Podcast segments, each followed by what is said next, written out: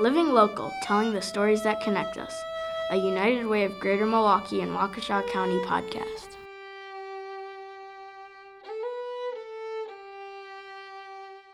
This is Katie Kuhn.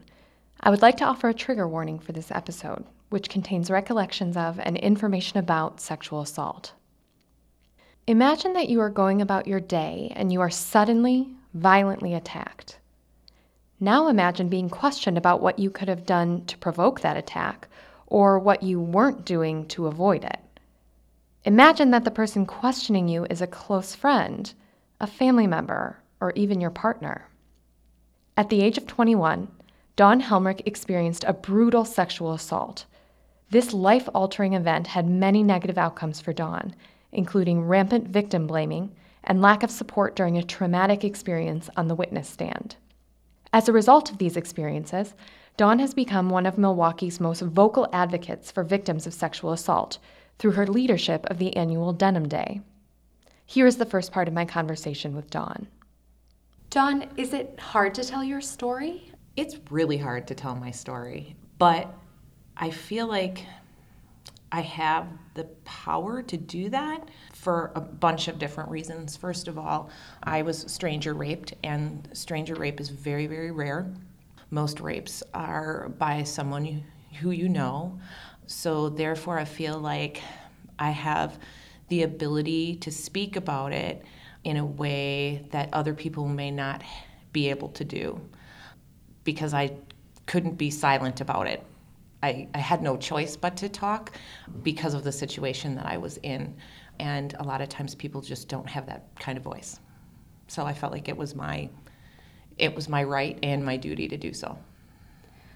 Are there ever situations where you find yourself not wanting to share your story? Yeah, actually probably every time I'm asked to tell the story, I don't want to tell it. For for a couple of reasons I would say first of all, because I am always afraid that people are either going to feel sorry for me or pity me or think, oh, that poor girl. You know, those things are, are really well intentioned, but that's not how I want to be viewed. i I feel pretty empowered and pretty powerful. I've overcome a whole lot in my life.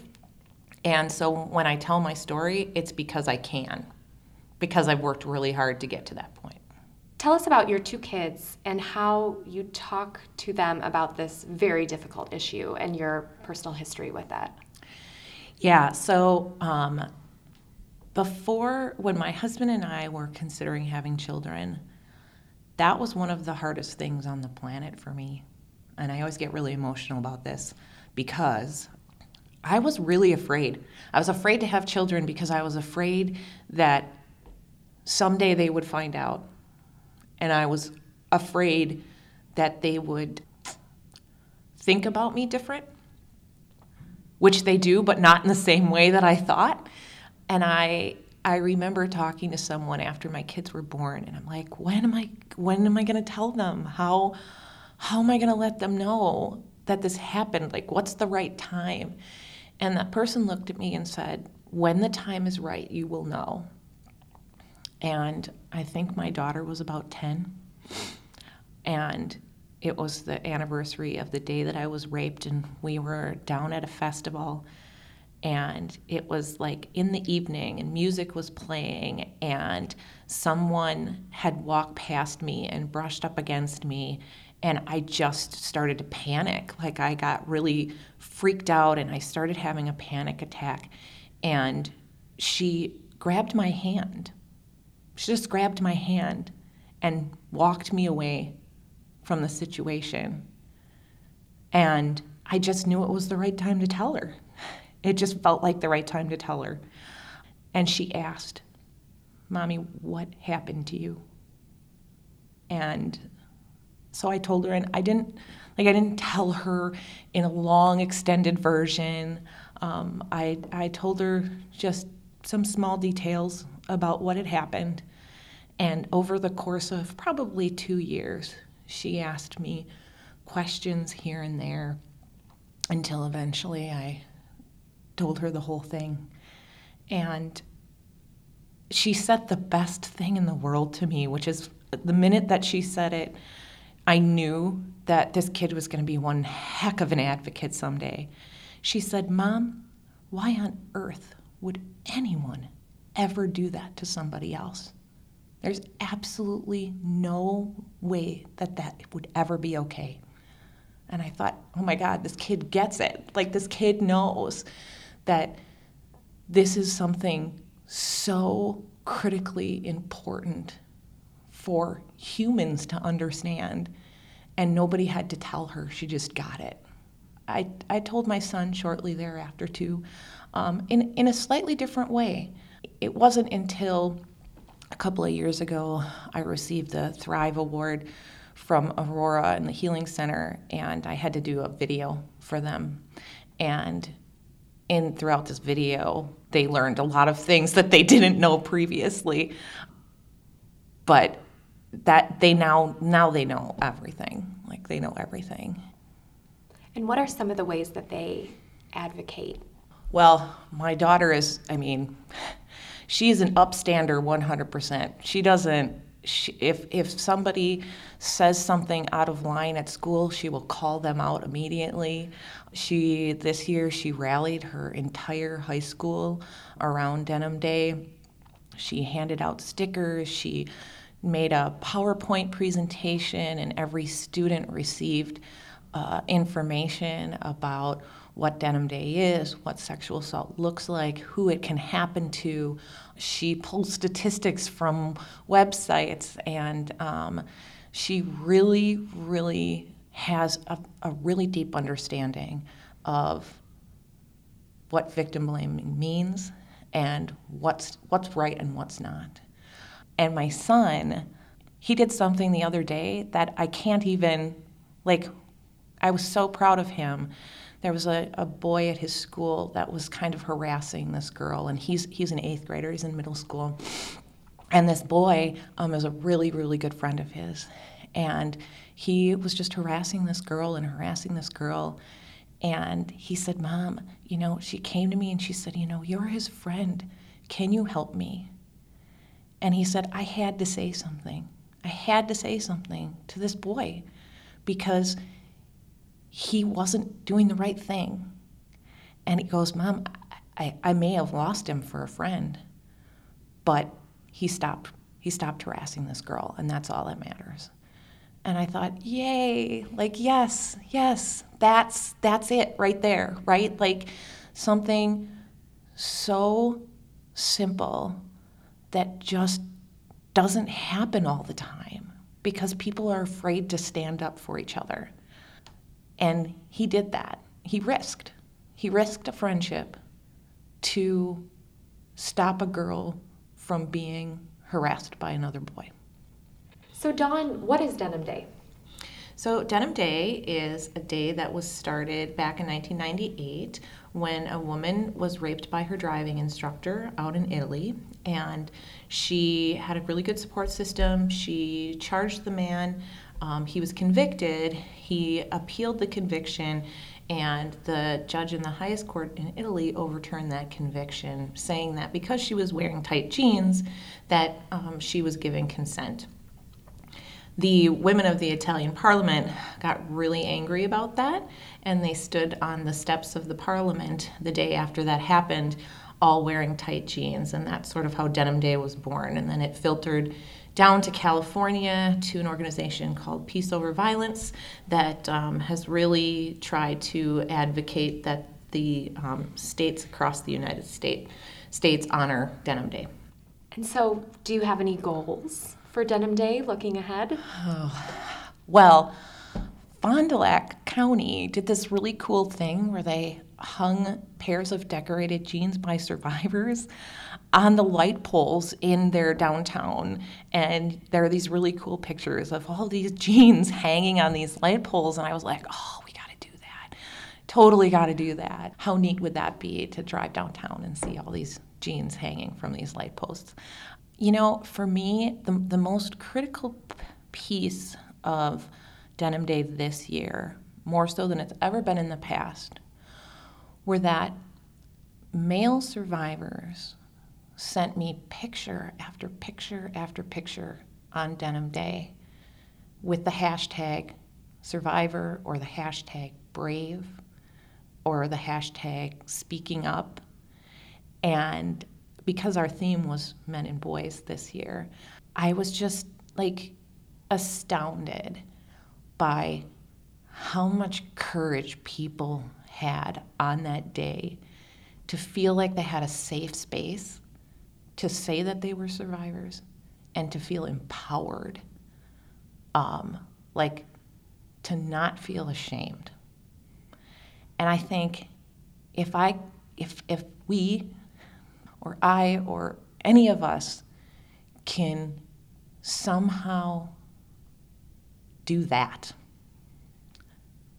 make it so that people don't feel ashamed because in my book no matter what the circumstances it's not your fault. It's just simply not your fault. Are some things that could change in the legal system and how mm. these kinds of cases are are handled? How those systems can be improved to be more supportive of victims? Well, I, I think the first thing that we need to do is we need to change the attitudes and behaviors of media folks. When there's a when there's an article in the paper that says something like 14 year old boy has sex with his teacher, that sends a really, really bad message. Like, what that title should read is 14 year old boy was raped by his 23 year old teacher. And that's not the message we get. Or when an article comes out and says, 13 year old prostitute arrested 13 year olds can't give consent. They can't be prostitutes. And if we can't change the tone of media, then it's going to be really hard to change the court systems. Because by the time someone gets to court, they are be, they're, that, that perpetrator is going to have a trial by their peers, right? A jury by their peers. That jury has been infiltrated with the wrong messages throughout the media that gives them a skewed idea of what has occurred. And I don't care what anybody says, we are all subjective. You know, it's really, really hard to not have an understanding based on what you've read in the newspaper about a certain situation. I think that we need more advocacy I just went to Madison to advocate on behalf of a bill that got passed where a person who has been assaulted is allowed to have an advocate with them from the moment that they disclose that they've been assaulted through the whole process. I my perpetrators, two of them were under the age of 18, and so um, I they went through juvenile court and I had what was called a victim witness advocate because I had to I had to go and testify. Um, but in the adult court, there was no one there for me. There was no one there for me, and it was terrifying, absolutely terrifying. No one prepped me for how harsh I was going to be scolded um, for my participation in the situation. And to this day, it still makes me super angry. So I think that there's a lot of things that could help advocate or could help victims to be advocated for. Um, certainly in the court systems, nobody sh- should have to endure the type of victim blaming that happens in a court system because basically, it's that attorney's job to prove that you're lying. so, everything that I can think of during those trials was just a horrible, horrible situation. It just was a horrible, horrible feeling the, the whole time. Being prepped and understanding kind of what you're in for is something really important. What can somebody who's listening do today or this week to start supporting victims of sexual assault and start getting involved with this issue? I would say do your homework. Go to the Rape Abuse Incest National Network website, look at some of the statistics, read a story or two from somebody who's been through it. Understand that the likelihood that you know somebody is pretty great, even if they've never told you. Even if they've never told you. Treat everybody, everybody in your life with care and respect. Understand that every single person on this planet has a story of some sort, whether it's sexual abuse, domestic violence, their parents got divorced, somebody died when they were young. We all need to, to come to each other with care and respect and kindness. That's so simple. It's such a simple thing. And I think we forget that so often. That if we just treat each other nicely, that's going to go a long way. That was Dawn Helmrich, United Way Data and Outcomes Manager and Chair of the Milwaukee Commission on Domestic Violence and Sexual Assault. Be sure to listen to episode two to hear the rest of our conversation. Have you or someone you know experienced sexual assault?